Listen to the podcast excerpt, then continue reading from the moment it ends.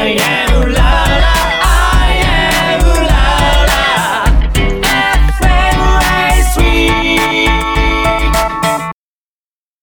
FM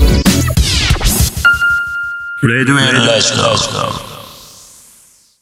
皆さんこんばんは。シンガーソングライター、相原龍太です。そして、皆さんこんばんは、シンガーのうーです。はい、えー、さて早いものでね、この2023年も残りあと12日となりましたよ。早すぎてびっくりですね。早いですよね。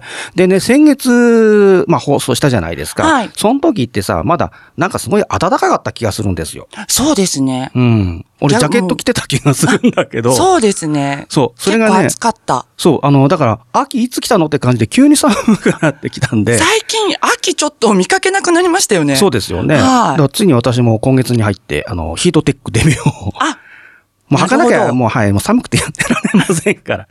大切ですね、ヒートテック。そうなんですよ。もう,、必須アイテムに なりつつありますけどもね。はいえーまあ、毎年このね、年の瀬になると、まあ、思ってしまいますが、本当にね、えーこの、今年が終わるのが、もう早い。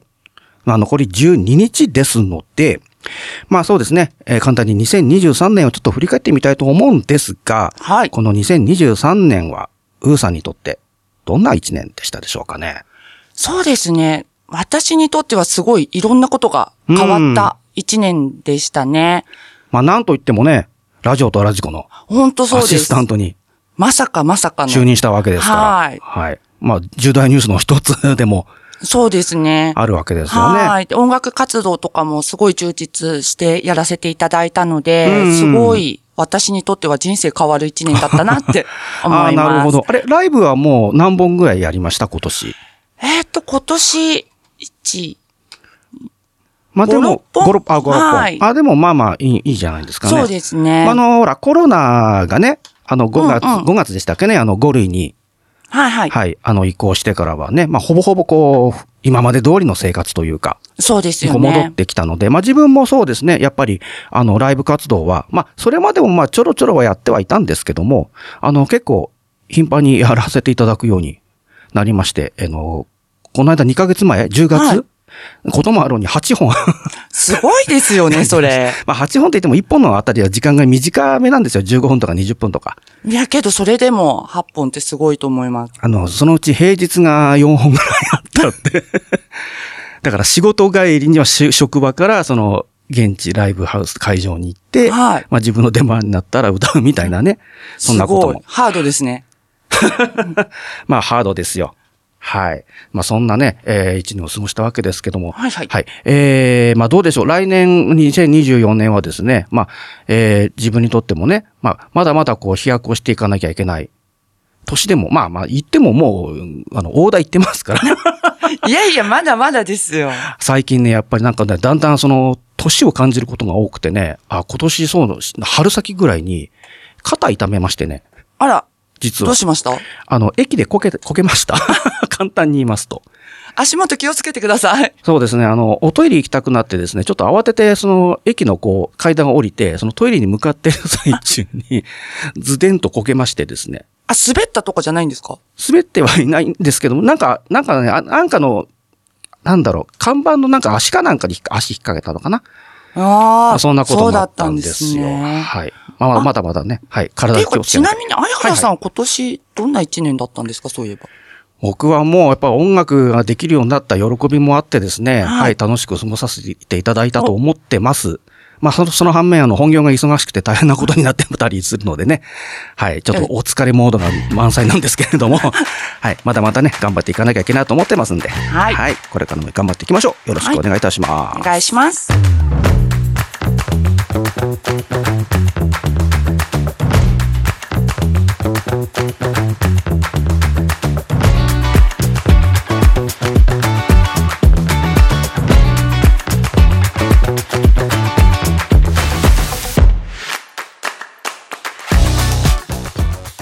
めまして、こんばんは。シンガーソングライター、相原龍太です。そして、こんばんは、シンガーのうです。12月19日火曜日みんなとつながるラジオとラジコ。この番組はジャンルに関係なく万物の一点のものにスポットを当て掘り下げていく情報バラエティ番組です。アイうらら FM より今夜もお届けいたします。えー、というわけで今週のスポットライトのコーナーなんですが、ウーさんは当然この場所には行ったことがありますよね。もちろんあります。もちろん、はい、まあ、はいね、もう何回も。もう何回もですよ。ですよね、もう数えきれないぐらい。もう迷ったらそこ行こうっていう感じですね。ああ、はいまあ、そまあ、そこに行きゃ間違いないよねっていう気はしますよね。はいまあ、当然、えー相原も、えー何回も行っております。まあ、今ではね、えーすっかり待ち合わせ場所の定番になっています、ある銅像。はい、えーそのモデルとなりました、中堅八甲。はい、映画にもなりましたもんね。あ、そうなんですよね。は、はいいえーこちらにスポットを当てていきたいと思います。はい。そして週替わりでお届けするパーソナリティによるオリジナルコーナー。第3週の今夜は合言葉。アーティストの歌詞やポエムなどを朗読し、その内容を感想などを語り合っていくコーナーです。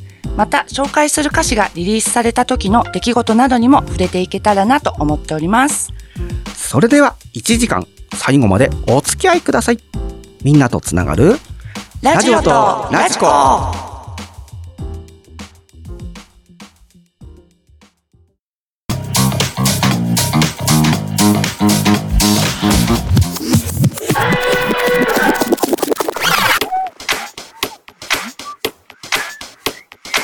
レデュエルラジコ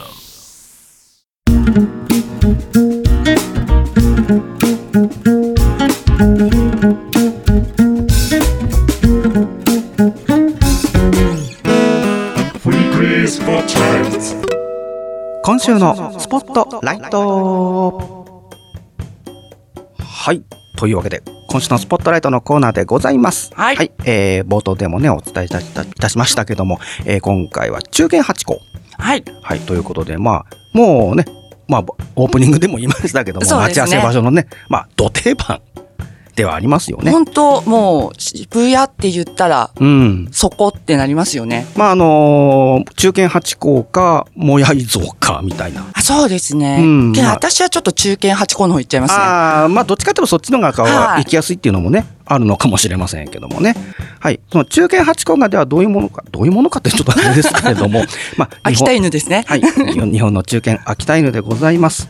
えー、1日あたり乗降客数200万人超えの巨大ターミナル渋谷駅。はいえー駅前広場に立つ中堅八甲像は、日本一の待ち合わせ場所としても知られておりますが、えー飼い主なき後も渋谷駅まで主人を待ち続け、待ち続けた、えー、八甲の逸話は、えー今、今も世界中の人々の胸を打っております。はい。で、これまたちょっと後で話をしていくんですけれども、はいえーこの2023年は、えー、八甲、まあ八の、えー生誕100年に当たります。すごいですね、100年。100年、一世紀ですよ。で、そんな、えー、八の、えーね、ことちょっとね、紹介していきながら、はい、お話をしていこうと思うんですけれども、はいえーまず、八のふるさと。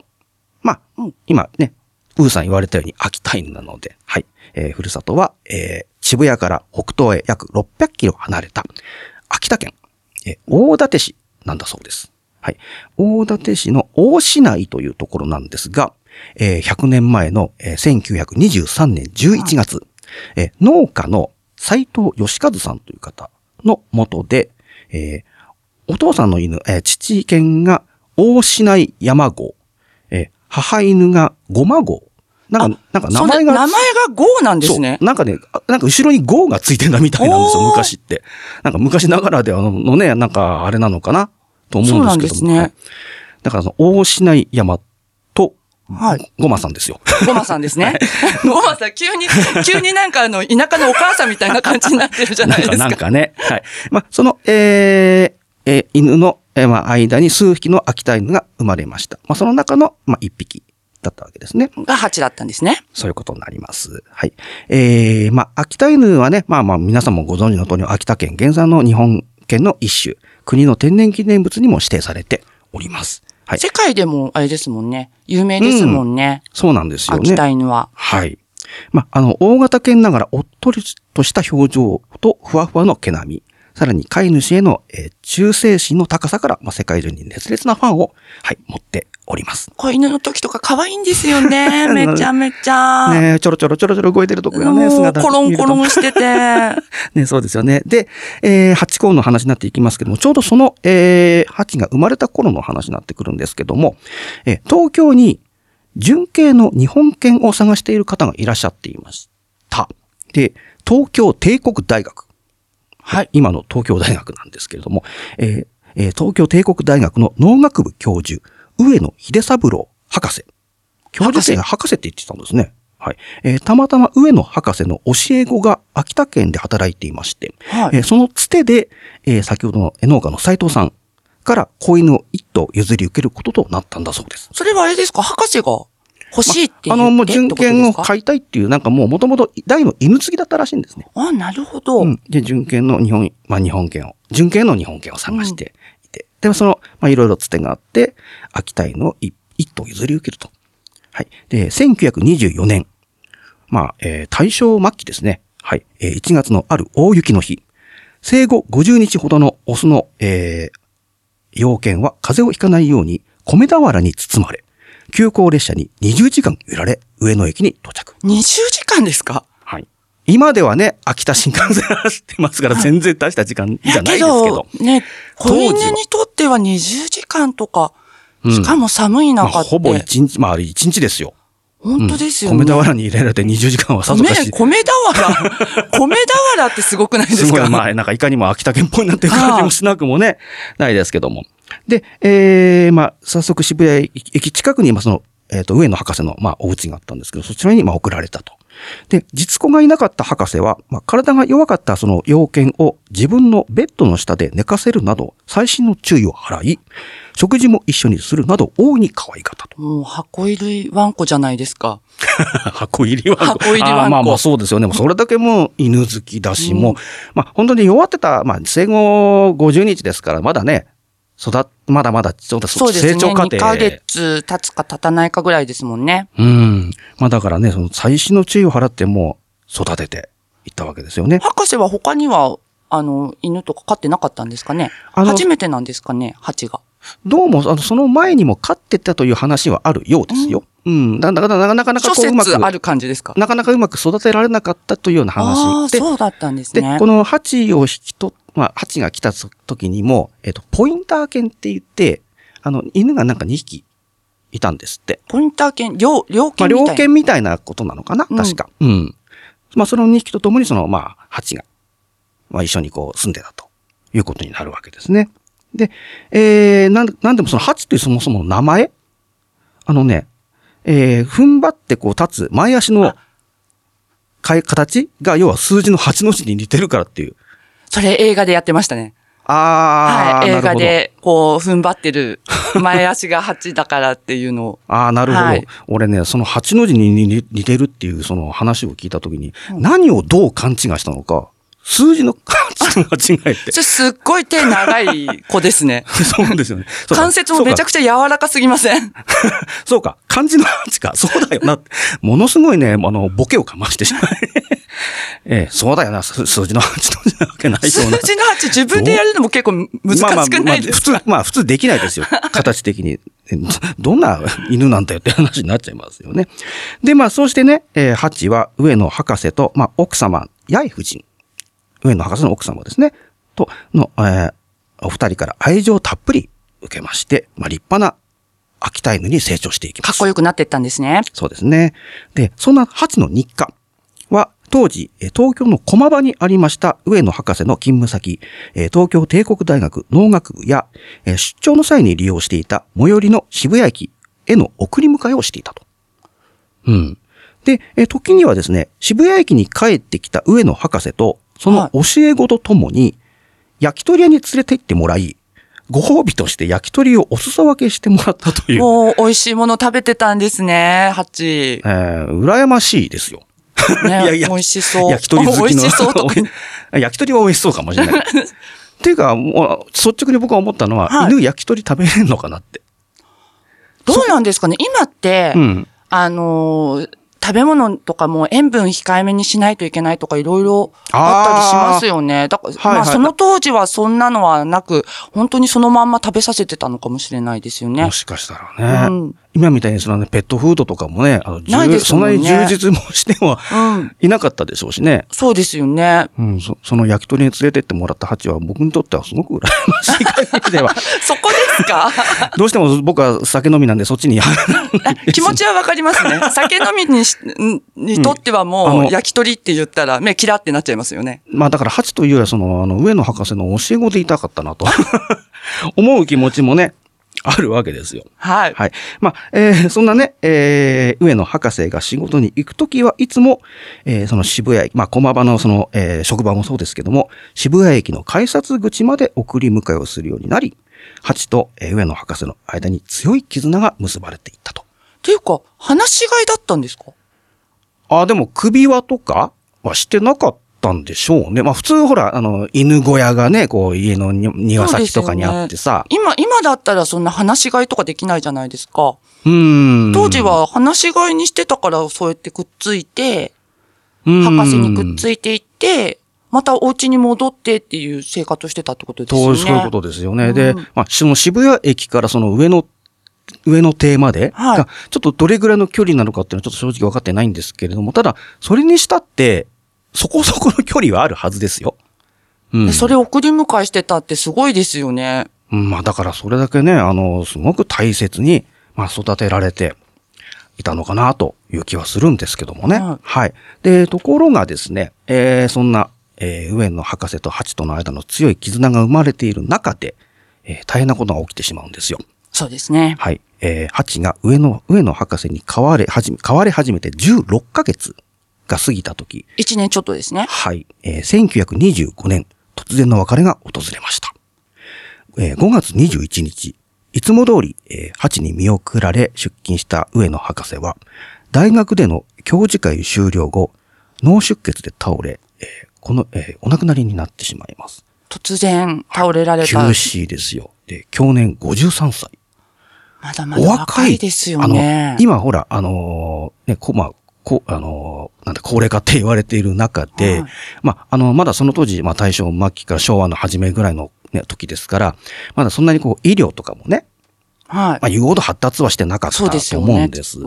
まあ、だからこう、若くしてね、あのー亡くなる、亡くなれてしまう方という方も多い中で、やはり53歳でお亡くなりになる今だったらと働き盛りって言われる年ですよね、まだ。はい。まあ、自分とほぼほぼだんだん近くなってきている。そうなんですね。おと、お年になってきて おりますんで、やっぱりその、まあ、その、その急なの亡くなられ方もそうだし、その若さもそうだし、うんちょっとこれは、わびっくりするお話。本当ですよね。で、ところがね、あの、ほら、ハチに関して言うと、まあ、博士を送って、でも当然その日のうちに、まあ、また帰ってきて。そうですよね。とりあえずはお迎え来ますよね、ハチも。で、あの、まさか職場でこうね、急にお亡くなりになると思ってはいないわけですから。思ってないですよ、そんなの。そう。で、夕方、ゆえー渋谷駅に迎えに行ったハチは、博士に会えないまま上野邸に戻ります。まあ待ってたんでしょうね。どれぐらいがずっと待ってたんでしょうねまあそのまま上野邸に戻ると。そして、えー上野博士の最後の着衣が置かれた物置の中にこもってしまいました。えー主人の不幸をさ察したのか、与えられた食事も口にできないほど元気がなく、えーその状態は3日間も続いたんだそうです。動物もわかるって言いますもんね、そういうの。ん。あれ確かちなみに、ちょっと余談ですけども、はい確かウーさんとかもね、ペット飼われていました、そうです。ね。今、猫3匹いますね。ああ、そうか、猫だとちょっとまた違うのかいな、犬とは違う。けどどうなんだろそうですね。猫って結構気まぐれって言われますけど、う。はい。案外甘えん坊だったり、あの、帰りずっと待っててくれたりするんですよ。ああ、はいそうですか。まあ、あの、確かに、それもほら、結局のところ、その、なんていうの、育て方というのかな。可愛がり方というのかな。そうですね。もう段ボールの箱に入れて、本当に可愛がるぐらいの、あの、段ボール箱入りの箱入り息子みたいに育てていったんで、ああ、なるほど。だいぶ、うん。でも3匹もいると、ほら、猫さんだとさ、猫さん、あの、ちょこまかちょこまか動いてさ、結構大変じゃない？大変ですね、今。在宅中なんですけど、あの、うんうんモニターの前とかに猫がドッドーンって、かあま、ーかまってちゃんで、あー、仕事のね、お邪魔になっちゃうわけね。わーって、やめてって、あんまりね、暴れされてもちょっと困っちゃうな、みたいなのがあって。そーっとそーっと、みたいな。うん、けど、常にやっぱ周りにいてくれたりしますね。なるほど。はい。相原さんはな、誰か、誰かじゃないですね。誰かな誰かか誰かは飼ってないですよ何か何か飼われてたりとかは。あのね、私は飼ってないですね。あ、そうなんですね。はい今住んでるところもペット禁止のところなので、うん基本的には飼ったことはないです。で、あの、うちのあの、年後に妹が一人いまして、ではい妹がまだ結婚する前かな？あの、犬をやっぱり 2, 2匹かな？飼っていたことはありましたあ。、犬種とかは何だったんですか、えーっとね、ヨークシャテリア。うんすごいお上品なお上品。ワンちゃんで。はい。で、ただね、昔から自分そうなんですけど、動物が苦手なんですよ。あ、そうなんですか？ちょっと苦手だった。うん。ちょっと怖いとかですか？あのーこのル、この話をするとね、ちょっとはいびっくりされるんですけど、はいあの、自分が当時昔実家に住ん、あの、島内の実家に住んでた時に、あの、近所にやっぱりよく吠える犬が2匹いて、はい。その犬の、その前を通るたびにしょっちゅう、ワワワワワワワって吠えられて、それがトラウマです。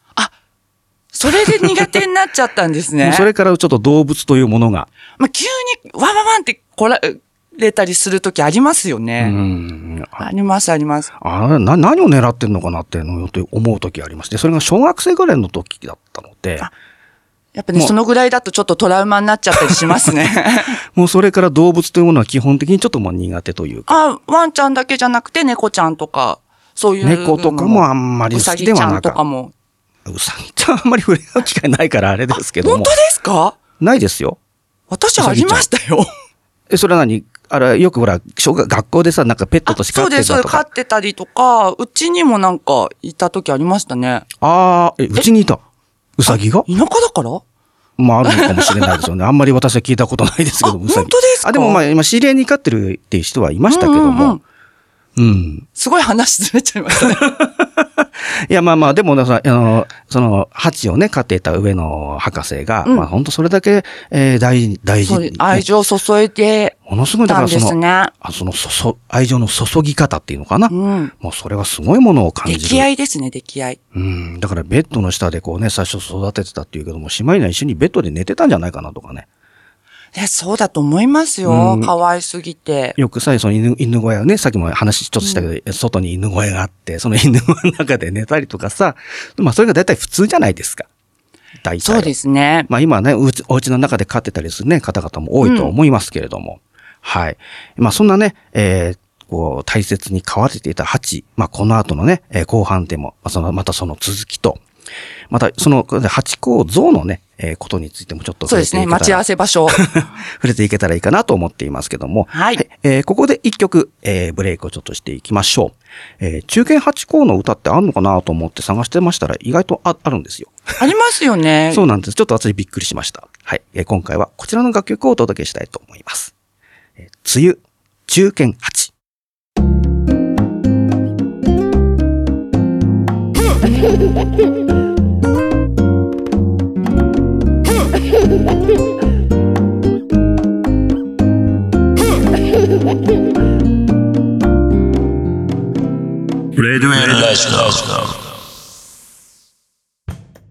お聞きいただきましたのは、えー梅雨、中堅八でした。えーここで簡単に、梅雨、梅雨、ん？ちょっとごめんなさい。イントネーション間違ってたら梅雨本当ごめんなさい。どうしてもなんか僕の癖なのかな。梅雨と言ってしまうんですけれども、はい、えー梅雨かもしれません。ごめんなさい。えー作詞作曲、ギター担当のプスさん、ボーカル担当のレイさん、ピアノ担当のミロさんからなる3人組の音楽ユニット。2019年6月に結成、えー梅雨の季節に結成したということから、えー梅雨と名付けられた、だそうでございます。梅雨は漢字ですか？えーと、これ表記はカタカナでございます。なるほど。はい。えー中堅8は2021年7月に、えーデジタルシングルとしてリリースされた楽曲になります。さて、えー第3週目担当パーソナリティのピアノ、えーシンガーソングライター、相原龍太と、はい。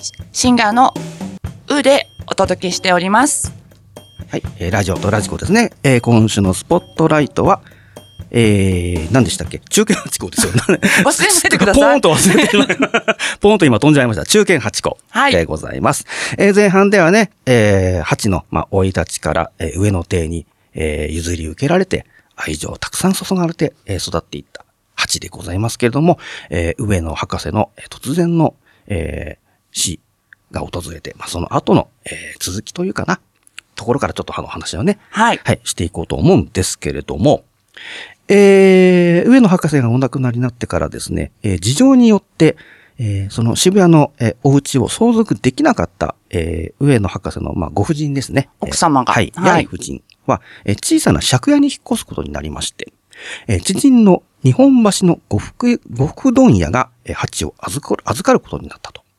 で、やがて約8キロ離れた渋谷を目指し、走っていく蜂の姿がたびたび見られるようになった8と。キロってすごい距離ですよね。まあまあな距離ありますよえね。まあそれをだからね、あのーこう、渋谷目指して、バーっと行って、だって多分また戻っては来るんでしょうけれどもね。で、えーその後、その後ですね、えー、ハチは、えー浅草の親戚宅、さらに、えー世田谷の八重未亡人の元で、まあ最終的にまた戻ってくる形。あ、なんで戻れたんですか、あの、これちょっとき、あの、これですね、あの、はい。その、呉服問屋に、ええまあ、こう、預かられていたんですけども、その呉服問屋にお客 お客さんが来るたびに、その、やっぱり育てられた環境もあって、やっぱこう、人懐っこい性格ゆえに、お客さんに飛びついちゃうんです。嬉しくて飛びついちゃう。だからお客さんが入ってきていらっしゃいませって言った時に、多分、わわわで来ちゃう。わあ、誰か来たみたいな。で、そうすると、ほら、お客さん的には多分びっくりしちゃう人もそうですね。中にはね。大きいね、犬そうまあだから。小型犬じゃないですからね。秋田犬ですから。それがバッて来たら多分、あれですよね。人と同じぐらいの。まあ多分、背丈になっちゃいますよねお客さん的にはちょっとそれびっくりしちゃうっていうのもあるのかな。でそれはちょっとそうするとね、あの、ありますね。そう、お客商売の影響とかね。まあそういうところにも多分出てくると。ね、犬好き犬好きさんね、だけじゃないと思うから。そうですよね。うん。まあだからそういったまあ事情もあったりして、まあ結構あの、えー浅草の親戚のお家だったりとか、まあ最終的にその、えー、八重未亡人のお家で暮らしたりとかするんですけれども、そのハチはなんと渋谷駅を辞めようとしなかったんですよ。会いたいんですね、博士に。そうなんですね。まだその心情を思い、えー上野博士宅に出入りして、で、当時ね、その何回もそう、あの、渋谷を行き来する。それをずっとまあ、心情を思っていた、ね、上野、上野邸に出入りしていた植木職人さんの、うんえー小林菊三郎という方が、えーその心情を持って、えー蜂を引き取りまして、えー旧上野邸の近くの、また自宅ではい、蜂の面倒を見ることになったんだということだそうです。私さっきからすごい思ってたんですけど、はい登場人物のお名前がすごく しっかりしてるというか、あの、分かってるってすごいですね。もう100年とかの前のお話じゃないですか。はい。そういうのをちゃんと残しといてくれてる人がいるってことですよね。まあ、そういうことだ、まあ、そういうことだと思います。うんはい。でね、えー、ハチの話に戻っていいですか？あはい、すいません。えー、ハチは、えー毎日朝と夕方、渋谷駅に出向いて改札口の前に座り込んだ。まあ、この話はね、多分さっきもちょっと映画とかの話もあったけども、もう有名だと思いますけどもね。だからもう主人がね、だからまあ、ちょっと前半でも言いましたけど、主人とこう、改札で出かけに別れて、それからまあ、亡くなってしまって。で、結局はその戻ってこないままだけど、いつか会えるだろうというのをずーっとは思っててこなかったっていうのがあるから、ハチも必ず帰ってきてくれるって信じて待ってるんでしょうね、きっと。と思うんですよね。で、それがね、その改札の前に座り込むのが、夏の暑い日もそうだし、雨の日もそうだし、寒い雪の日もそうだし、もうね、ずーっとは博士の降りてくる方向を向いて、じーっと座り続けていたんだと。すごいですよね。まあ、あたかもここで待っていれば、いつか博士は戻ってくると、信じて信じいるかてたんですよ、ハチは。ねえ、すごいですよね。うんはい。まあ、で、まあ、こういった、あーハチの行動が世に知られるようになったのが、えーまあ、このハチの姿に感銘を受けた方がいらっしゃいましてですね、えー日本犬保存会という、まあ、会が、まあ、昔あったそうなんですが、えー日本犬保存会の創設者、斉藤博吉さんという方が、100年も前からそういう団体が、まあ、あったんですね。ですね。はい。はい。えー、1932年のお話なんですけども、うん。えー東京朝日新聞、現在の、現在の朝日新聞なんですけども、えーそちらに、愛しや老犬物語と題して、えー寄稿したんだそうです。その、はいその蜂に関するね、はい。えーまあ、こう、記事をこう、書いて、書いてまあはい、まあ、それを投稿したってことですねはい。今は亡き主人の帰りを待ちかねる7年間と紹介するや、ハチは一躍国内外で知られることになります。だその渋谷一帯だけじゃなかったんですね。その東気候を機に、まあ、新聞ですから、わーっと。全国にって感じで。広まっていた広まっていったんですね。はいで、まあ、それを見た方々、多くの人々が同情を寄せまして、まあ、老齢となり弱り始めていたハチを気遣い、渋谷駅の職員らも面倒を見るようになったと。もうみんなの蜂ですよね。うーん、ということですよ。うんで、まあ、新聞だとかラジオなどで報道され、有名になるにつれて、えー付近の住民たちから、ハチ公の銅像を建設しようという声が高まってきたと。ううんん。という話になって。で、それが1934年、まあその後なんですけども、有志による募金か、募金運動がスタートして、えー台座の高さが180センチ、八構造の高さ162センチの立派な銅像が渋谷駅の改札口前に完成すると。はい。で、そのえーはい、それ4月なんですけど、4月21日、えー1934年かなの4月21日の除幕式には、ハチも出席したんだそうです。ご本人。ご本ご本犬。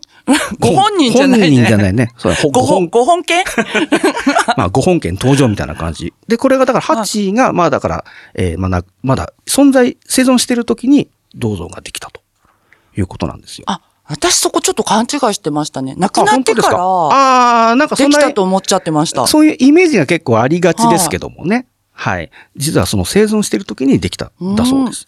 で、ところが、その翌年です。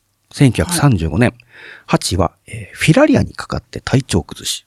フィラリア、フィラリアって知ってます？知ってます病気、あの、なんか顔を介して、なんかそうです。あの、体の中に。なんか寄生虫かなんかが起きるっていうそうね、なんか病気らしいですね。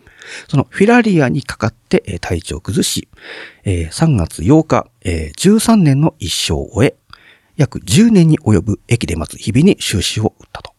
で、犬の13年だと、えー人間で言うと90歳ぐらい相当するんだそうです。っていうか、100年前、近く前で、はい。純大型犬がそれだけ長生きするってすごいことだなと思って。やっぱそうですね。うん、食事とかも、やっぱ食べるものとかも今とは全然違うから、すっごい長生きだと思います。まあ焼き鳥食べるぐらいですからね。どうだったんでしょうね。もう、もう焼き鳥から離れてくださいよ。離れなくなっちゃったけどもういい加減にね。まあでももちろんその、えー、それ、それまで、あの、まあ、上野博士が亡くなられてからね、その、様々な方がこう育ててきてくださってますから、もちろんね、その、えー、食事だったりとか、まあもちろん散歩とかも連れて行ったでしょうし、で、と当時多分せ予防接種とか、そういうのやってたかどうかがね、ちょっと定かでないところも多いんでそうですすね。けども。う、してなかったかもしれないですよね。まあもしそれが、もしそれをしてなくて、その人間でいう90歳、まあ、13すごいと年思います。まで生きたというのはやっぱりすごい、まあ人生だったよな、ということですよね。はい。で、そのは、な、え、ハチが亡くなったその亡骸っていうんですかね。っていうのが剥製にされまして、えー上野の、上野公園の国立博物、国立科学博物館に保存されております。また、青山霊園に眠る上野博士のお墓に寄り添うように、えーハチの墓碑が建てられているんだそうです。そうなんですね。はい。でハチもやっと会えましたね、博士に。そういうことになりますよね。で、このさっきで、あの、映画っていう話、ちょっとあったじゃないですか。えー、これだけなぜハチが渋谷駅前で待ち続けたのでしょうか。えー、戦前からハチの逸話は、まあ、世界中に知られております。まあ、先ほどね、新聞だとかのはい。話もありましたけども、えーアメリカの作家、えー社会福祉活動家のヘレン・ケラーが1937年に初来日した際に、はいえー渋谷駅のハチ公像を訪れ、えー公演先の秋田市で、まあ、秋田犬が欲しいという懇願をしたんだそうです。で、秋田県、秋田県が、えー子犬を寄贈したというお話があるんだそうです。また、えーさっきのちょっと映画の話しました、ハリウッド俳優のリチャード・ギア。あ、そうですよね。はいリメイクしましたよね。はい。えー、まあ、もともとはね、1987年の日本映画、ハチ公物語。はい。はい。こちらの作品があって、で、えー、2009年に、えー公開された映画、ハチ約束の犬。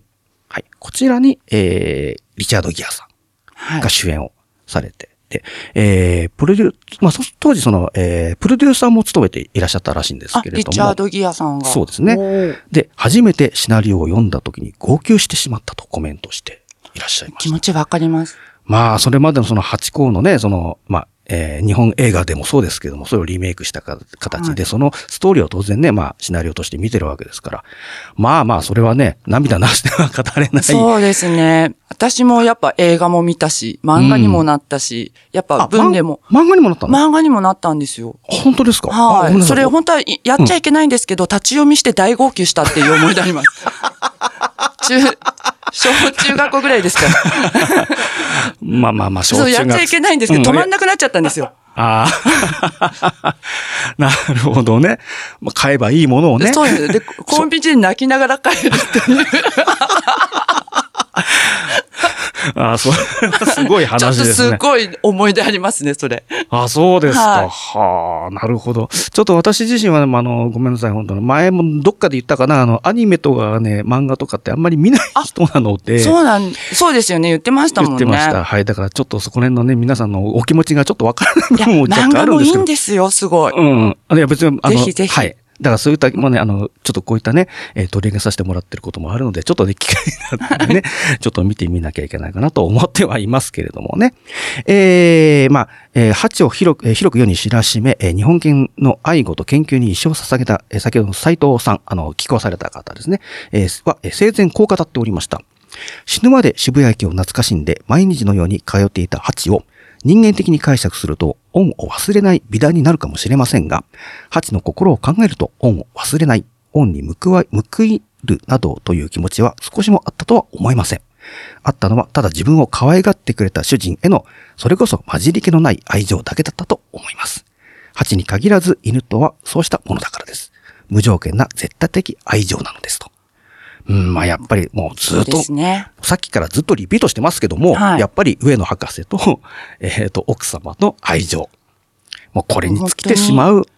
たったね、本当一年ちょっとのことだったそうんまあだけど、ハチにと短いですよっては、うんすごいもう、かけがえのないそうですね。ことだったんですよね。はい。だから皆さん、これを機にですね、ラジオを聞きの皆様、もしペットを飼ってる方いらっしゃいましたら、えーそのペットにね、愛情を持っていや育ててみん、な愛情持ってます。大丈夫です。持ってますかね？持ってますよ、飼ってる方々も。まあ、もちろんそうじゃないとなかなか飼いませんからね。そうですよ。はい。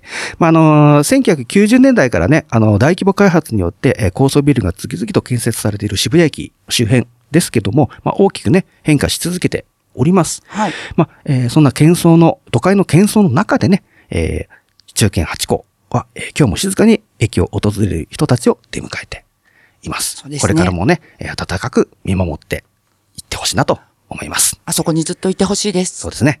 はい。といった上で、今週のスポットライト、中堅八校でお届けしてまいりました。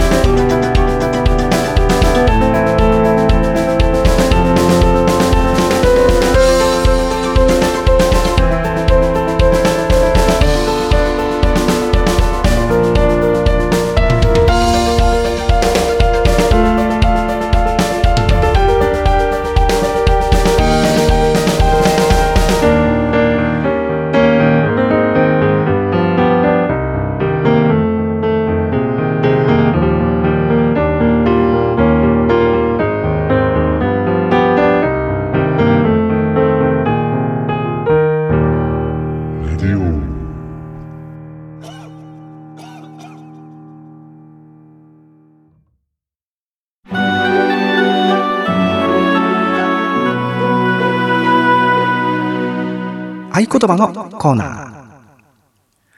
さて、えー第3週目のオリジナルコーナーですね。合言葉になります。はいえー早速今回の、えー歌詞をご紹介したいと思います。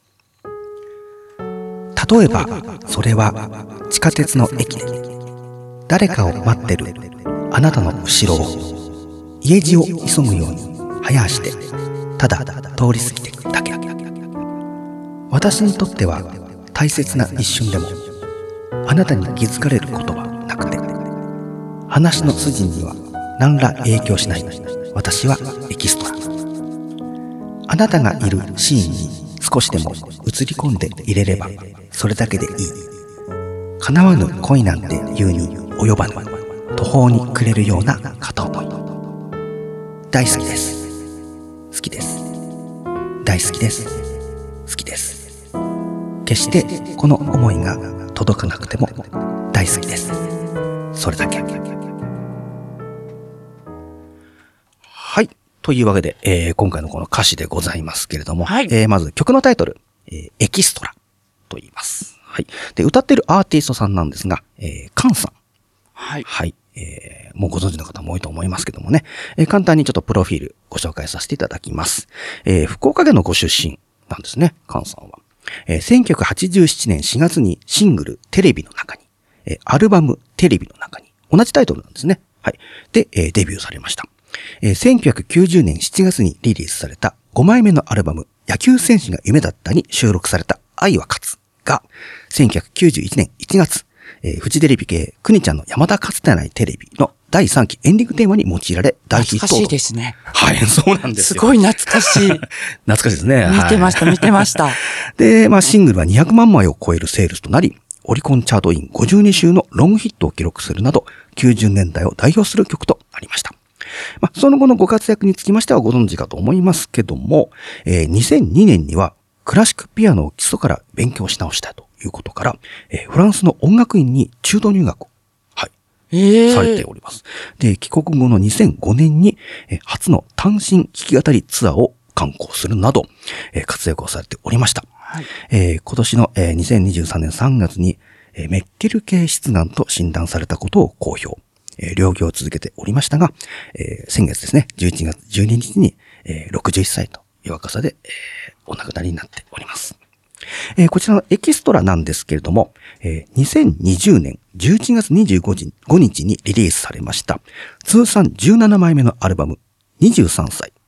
タタイトルすごいですね。23歳。23歳なんですね 本人全然違うんですけどね。はいえー23歳にえー収録されている楽曲になります。はい。えー、というわけで、まあこれ実際3、えっ、と3年前か。はい。2020年で3年前の、まあ、楽曲になるわけでですけども、はい。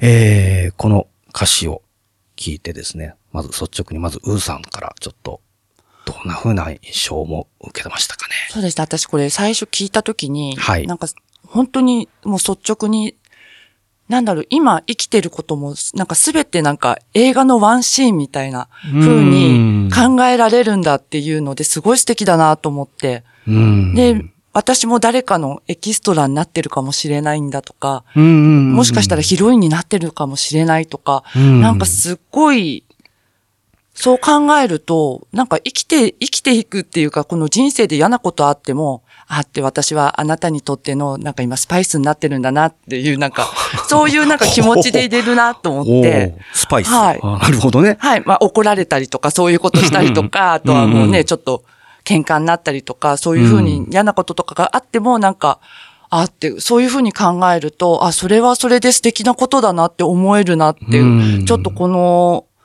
う見て思いましたね。まあ生きてる上でね、まあどうしてもその、まあ喜怒哀楽っていうこう表現があるようにね、はいどうしてもいいことばっかりが続くわけじゃなくて、うん怒られることだって当然あるし、でもそれはやっぱり愛があって怒られてる。そうですうんね。ただ闇雲にガーって怒られてるわけではないわけですよね。愛情を持って怒られてるわけだから、ねまあそれをね、えー大切に思うか思わないかは、まあその後本人次第では あったりするところもねありますけれども。この片思いも苦しいっていうよりもなんか素敵な思い出にこう、なるんだっていう感じがしてすごい好きですね、このそうですね。うんで、菅さんって、どっちかって言えば、自分の経験に基づいた歌詞が結構多かったり。だどあそうなんですねそう。だからどっちか男性目線がね、ちょっと多いんですよ。で、このエキストラっていう、まあ、ね、この、まあ、そのなんていうの、立場的なことを考えると、まあ、ちょっと男性目線でも見れ見れるけども、はいどっちかって言えばなんか女性の視点になんか、私は女性の目線で思ってしまいましたうんそうなん。俺もそれ、俺もこれ聞いたときに、なんかどっちかって言えばそう女性目線をちょっと感じうん。ましたね。なんか、だからそういった意味では、あの、カンさんの作品の中では結構レアかなという気が、えーしていますね。うん。あの、歌詞世界を各、各自の、こう、記憶を引き出しながらイメージ展開、共感しやすい作、お作品にしているなと。そうですね。だから、あの、どんなにこう主役とかね、はいがいても、あの、あくまでほら、エキストラですですから、まあ、ね、通行人 A とかさ、そうね いう役柄じゃないですか。だから本当にこのまあ歌詞の通りね、ただその足早に、ただ後ろを通り過ぎるだけとか。で、2番、これ今ちょっとにね、1番しかこれ言ってませんけど、2番の歌詞のレストランのシーンだったりとか、レストランのシーンで後ろでこうなってたそこも素敵ですよただ。笑ってるだけみたいな。うんだから、そのエキストラっていう立場ではあるけれども、その主役にはもうなかなか近づけはしないけれども、やっぱりその、えー、主役を思って、でも、それでも私はあなたのことを思ってるんだよ、みたいな。で、この、ずっと歌詞が A メロ、B メロ続いていく中でもサビに入った時の、大好きです、好きです。うん、もう、ここを聞いた瞬間に私ね、年がいもなく泣きそうになりましてね。ね素敵ですよね。この最後に来る大好きです、好きですっていうのが。うん。まあ、エキストラならではのこう、儚い側面をね、うん、悟ってるような、かなわぬ思いをこう自覚しているのかなと。で、まあ、聞き手によってはね、決して映画やドラマの世界に限った話ではなくなってきますよね。もちろん。そうですね。はい。人生の経験、えー、とか、えー、なんかそういったものに照らし照らし合わせて置き換えて、まあ、さらに切ない思いがこう深く染み入ったっていうね、えー、方々もいらっしゃるんじゃないんでしょうかね。で、またこの菅さんのね、このまた、この、不法もあったあれなんですけども、このカンさんってどっちかというと、こう、優しい歌い方をこうされている。そうですね。なんかあんまりこう、声張り上げてわーってタイプじゃないんですよね。うん、またその、えっ、ー、と、柔らかい歌声と、この歌詞と、で、メロディーラインと。で、まあ、これは、あのね、お流ししますけれども、えっ、ー、と、ピアノ、ピアノ一本なんですよ。実は楽曲が。ピアノ一本、まあ途中でね、あの、ストリング、あの弦、弦楽器入ったりするんですけども、もうそれだけで聴かせられるって。素敵でしたもん。あの、自分も同じ男性ピアノ弾き語りとしましてはですね、まあ、あの、ある意味憧れの存在でもあるし、もうもちろん追い、追い越せないんですけども、もうプロな方ですから追い越せませんけれども、なんかそれに近いことがね、もうできるようになんか自分もちょっとなんか頑張りたいなと、なんか改めて。やっぱり菅さんに影響を受けたりしたり。しましたね。したってことですよね。全然ピアノ習ってませんけどね、僕はね。それで それだけのことをやってしまってはいますから。はい。まあだからそういったね、えー、菅さんのこの思いをね、改めて、えー、皆さんにもちょっと聞いていただけたらと思いますので。はい。それではお届けいたしましょう。菅エキストラ。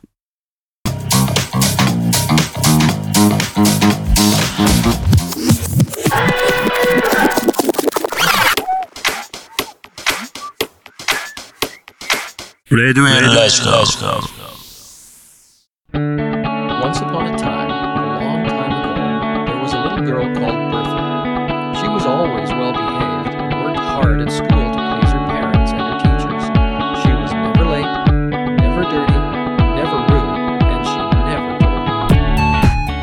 さて、アイアンドウララ FM よりお送りしてまいりました、ラジオとラジコ。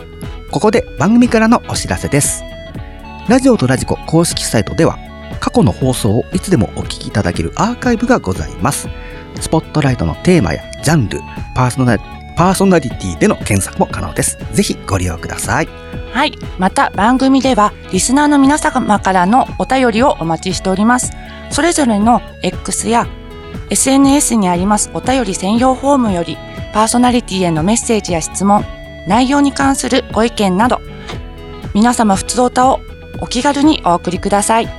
また、オリジナルコーナー、愛子言葉で紹介してほしいアーティストの歌詞やポエムなどもございましたら、ぜひお送りいただけたらと思います。よろしくお願いします。はい。えー、ここで相原よりライブのお知らせですが、えー、小さなオープンマイクなどを含め月に数本ほど現在出演しております。